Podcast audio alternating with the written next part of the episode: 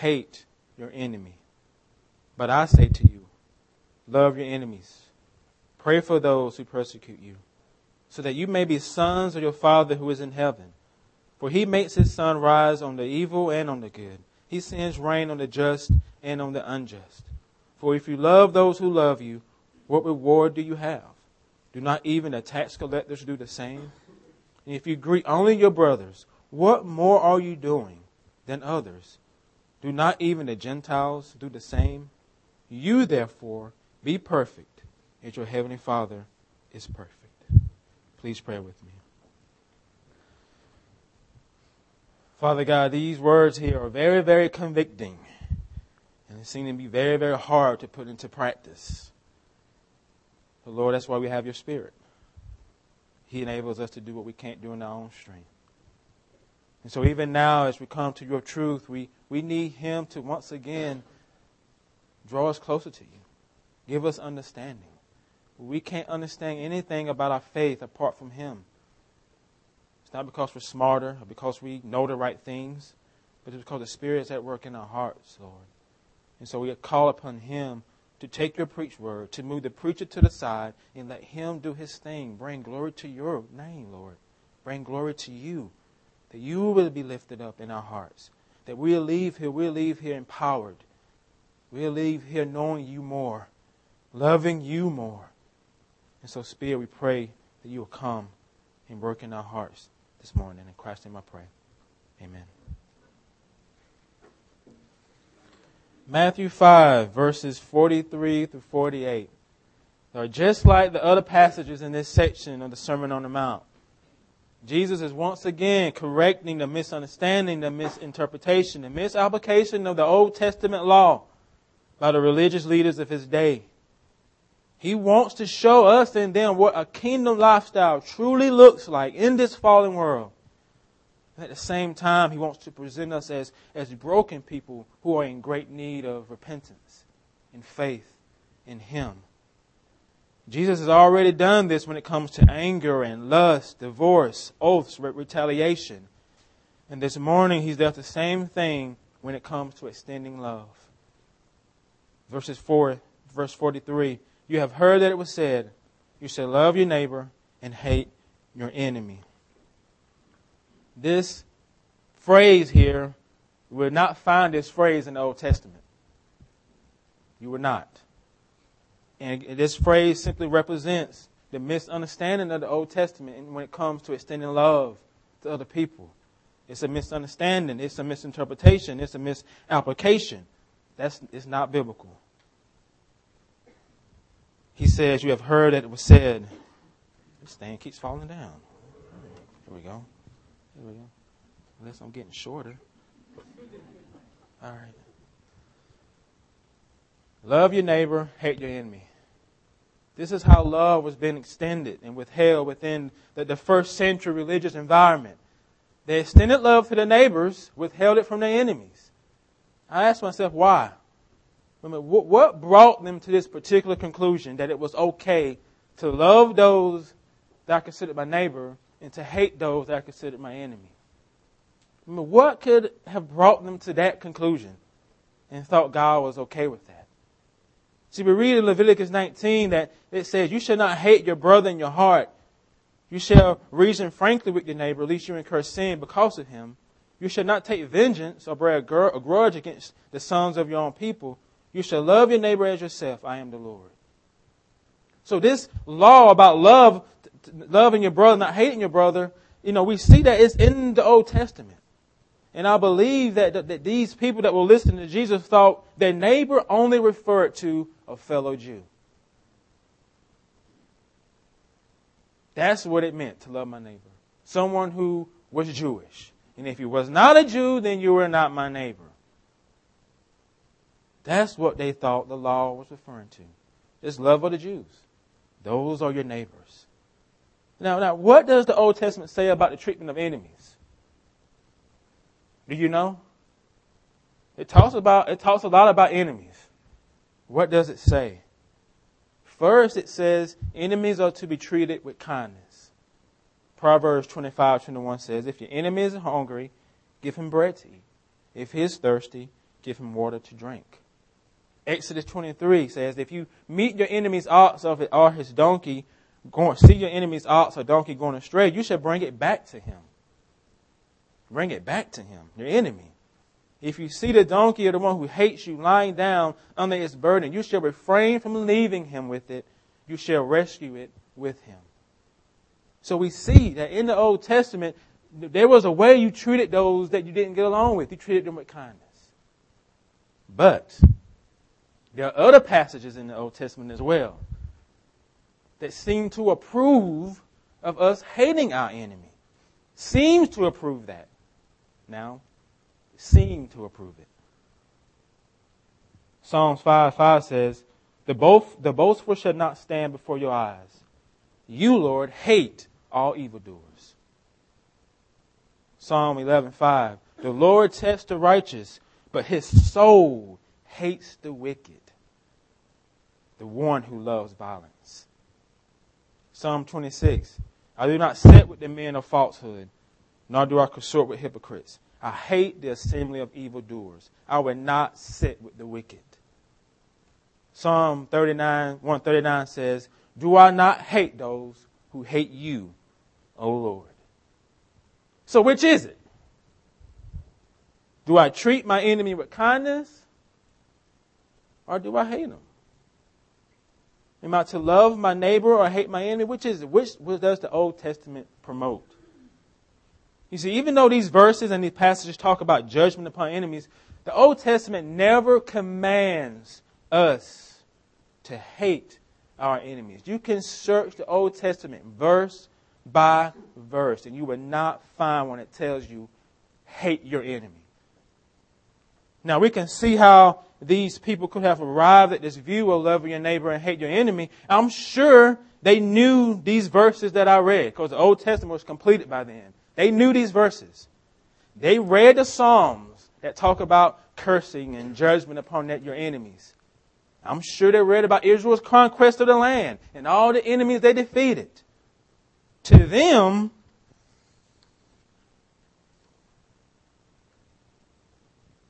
loving their Jewish brother and hating their enemy seemed to be the right approach.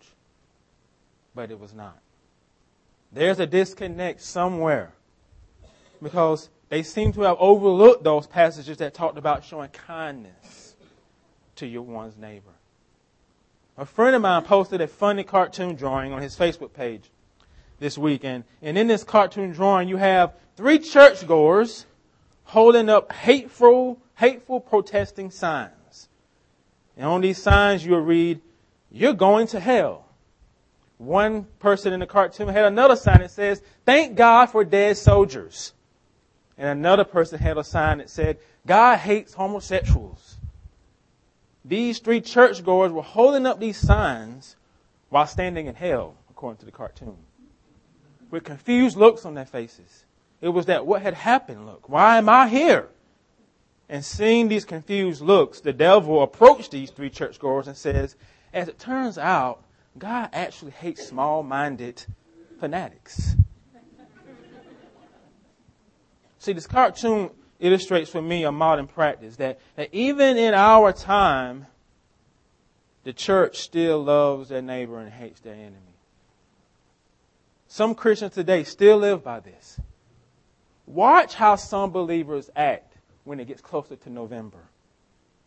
Watch. Watch how they act toward one another. You know what happens in November. Watch what happens. Love for those who have the same politics as me, but hate, demonify those that do not. Watch. How are you going to act? How are you going to act? How am I going to act? I'm going to tell you, the gospel gets put on the shelf in November, and it's all about winning. Watch. And I'm talking to both sides here. I don't have a dog in that fight. The Lord has commissioned His church to do many things, but to be instruments of His judgment is not one of them. The Lord has commissioned the church for many things, but to be instruments of His judgment is not one of them. The parts of the Bible that talks about judgment upon enemies is directed to the Lord, for He is the judge, not the church. We don't sit on the judgment seat. We don't. And when, if you ever holding up signs that communicate hate, that's you been judged. That belongs to the Lord. He is the one who judges, not us. One pastor says, believers hate violence and wickedness, and some people give themselves over to such sin, and they are properly called the violent or wicked. The Bible never commands us to hate individual enemies. Now, there is a place for righteous wrath toward God's settled enemies, and on Judgment Day, His patience will end with them. However, in daily life, we have no right to adopt the eternal perspective. Why? We cannot classify people. The man standing before you may be wicked, but we do not know whether he will repent or not. Think about Paul. Was he an enemy of the church? Yes. He, he, he, was, he rejoiced when Stephen was stoned to death. He, he found pleasure in that. He was an enemy who became an apostle. So you don't know. I don't know. So this phrase of loving your neighbor and hating your enemy is really a distortion of what it truly means to love other people. And Jesus corrects it in verse forty-four. But I say to you, love your enemies. Pray for those who persecute you. With these strong words and commanding words, Jesus he brings to the surface these, their misunderstanding and even ours.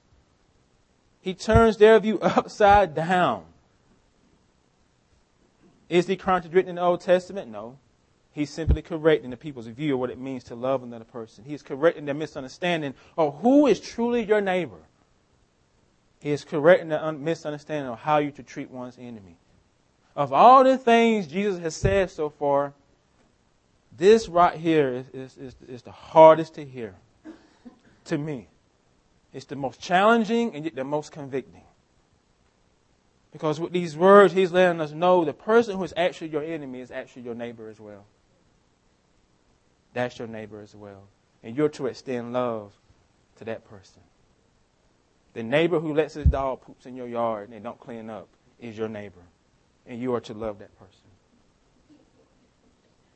Love them. Is it easy? No. Because you want to kick the dog. that, that I have a neighbor like that. So... love them to the point that you will pray for them if they persecute you and hate on you. I know what you're thinking. You say, Alex, that sounds good in theory. Sounds good. But the thought of applying this in real life situations, man, it's just daunting. And many times we don't. Because an enemy, someone who truly doesn't like you, they don't accidentally cause you harm. They intended to. Intended to hurt you, intended, intended to see ill upon you, wish ill upon you, and maybe even rejoices when it happens. And Jesus is commanding us to love that person and not in a superficial way either. When the Bible talks about love, it doesn't talk about it in a way that it gives lip service to it. Yeah, I love you, man. Yeah. It never talks about love superficially. It's loving someone from the heart and as well with your actions. Is extending a, a selfless love even toward your enemies, who are also your neighbors. Remember what I said. Jesus wants us to extend love to our neighbors that is kind and patient. A love that is not envious or boastful. A love that is not arrogant or rude. A love that does not insist on its own. A love that is not irritable or resentful. A love that does not rejoice at wrongdoing, but rejoices with the truth. A love that bears all things, believes all things, hopes all things, endures all things. A love that never ends, even when it's been applied to a person that is hurting you. On the commandments to love God and to love your neighbor depends all the law and the prophets with that one command. Love God and love people, which also includes your enemies. Hard to do. Think about Jesus' parable of the Good Samaritan. It's a picture of what it looks like to extend love to your enemy. The Samaritan and Jews didn't like each other. They didn't. And I'm putting it mildly that way. They didn't like each other. And in this parable, you see a Samaritan coming to the aid of a Jewish man who was beat up and left for dead. He, did he walk by? No, he didn't walk by. He aided him. He nursed him and made sure he was taken care of. That's what it means to love someone who you consider an enemy. If your enemy is hungry, give him bread to eat. If he is thirsty, give her, give him food to drink, water to drink. I know these are challenging words, man. Convicting words. And in those moments of deep thought, I know we say, why should we love this way? Why? Why should we extend love to our enemies? To the person who just betrayed me, to the person who just stabbed me in the back. Why should I go back and love that person? Should I just write them off? He tells us in verses forty-five through forty-seven why we should love this way. So that you may be sons of your Father who is who is in heaven. For he makes his sun rise on the evil and on the good. He sends his rain on the just and on the unjust. For if you love those who love you, what reward do you have? Do not even the tax collectors do the same? And if you greet only your brothers, what more are you doing than others? Do not even the Gentiles do the same? You therefore be perfect as your heavenly Father is perfect. The reason we love our enemies is because there will be a, fle- a reflection of your Father who is in heaven. That's why. Be perfect as your heavenly Father is, is perfect. What does that mean? Is Jesus now saying we got to labor hard to be perfect in this life? No. You have to see these words here as both a command and a promise. He's saying you shall be perfect, which, which forces us to also see that this is also talking about something that's in the future as well. As a command, we strive and should desire to be like our Father, to love like our Father, like Father, like Son or daughter, right? But as a promise, we take these words to mean that we shall be and are being transformed more and more into the image of our Father by the power of the Spirit, who in return empowers us to love our enemies. There's things going on here. The Spirit is always behind the scenes. You got to know that. There's something empowering you to do what you can't do in your own strength. And that's the Holy Spirit, people. That's the Holy Spirit. So you ain't, you can, don't need to leave in here today saying, well, I'm going to love my coworker tomorrow. Yes, I'm a lover. No, your prayer is, Lord, I repent for not loving her. Give me the power to extend love. Give me the power to extend love. And you know what that means? When you don't love the person, if the Spirit's at work in your life, you be, you should be willing to go and ask forgiveness to that person whenever you sin against them. That's showing love as well. That's extending love as well. You see, for God himself demonstrates love to his enemies. His sun rises on the evil and on the good. His rain, he sends rain on the just and on the unjust. Think about this. There's a common grace that God extends to every person. Every person. Why do you think non-Christians can have good marriages? Why? Because they still create an image of God. They are.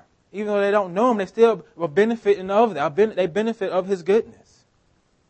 And so, and so those individuals... No, the, the people that we think are enemies, those who are non-Christians, the, the people that we hate on are still created in God's image. It's broken, yes, but they're still His creation. And Jesus is calling us to extend love to those folks because of that. Don't love like the world loves. A tax collector or like Gentiles. See the image of God in your enemy. He or she is still God's creation. We are, we are not to love like the world. We are to love like our Father loves. We are not to treat our enemies with contempt, but we treat them with sincere love in both word and deed. Now, this is not love without discipline. This is not love without justice. This is not love without holding people accountable. See, love includes all of those things. But at the same time, it includes you seeing your enemy through the lenses of the gospel, not through the lenses of the world. And if you see your enemy through the lenses of the gospel, you see them as redeemable enemies because that's what you were before you became a believer. A redeemable enemy. That's who all of us were before we became a believer. Romans five eight. God demonstrated His own love for us, and while we were still sinners, Christ died for us. you were who you hate in the other person before Jesus redeemed you. The problem is we forget that. While we were enemies, we were reconciled to God by the death of his son. Think about that. Let those words grab hold of your heart, because as you embrace that love he has for you, then you will extend it to other people, including your enemies. As one Christian said, God knew how to hate what we had done, our sin, and to love what he had done in creating us. God knew how to hate what we had done, that's our sin, and to love what he had done in creating us. Therefore, to love our enemies is to live like a child of God. That's a fruit of grace in your life. You will love like your Father loves. Let us pray. Father God, we can't leave here with a to-do list of how we're going to do these things. We simply, Lord, if we're convicted, repent. And ask your Spirit to help us to love those individuals in our life that are, that are hard to love. Not because we're trying to earn righteousness, but because of who we already are in Christ. That we are different. We don't love superficially.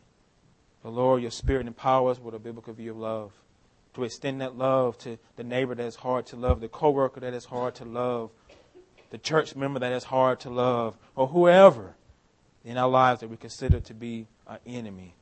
Help us to see that person through the lenses of the gospel, that that person is still redeemable, and that person is what we used to be. And so, Lord, because of who we already are in you, empower us to live for you as well. I pray for this in Christ's name. Amen.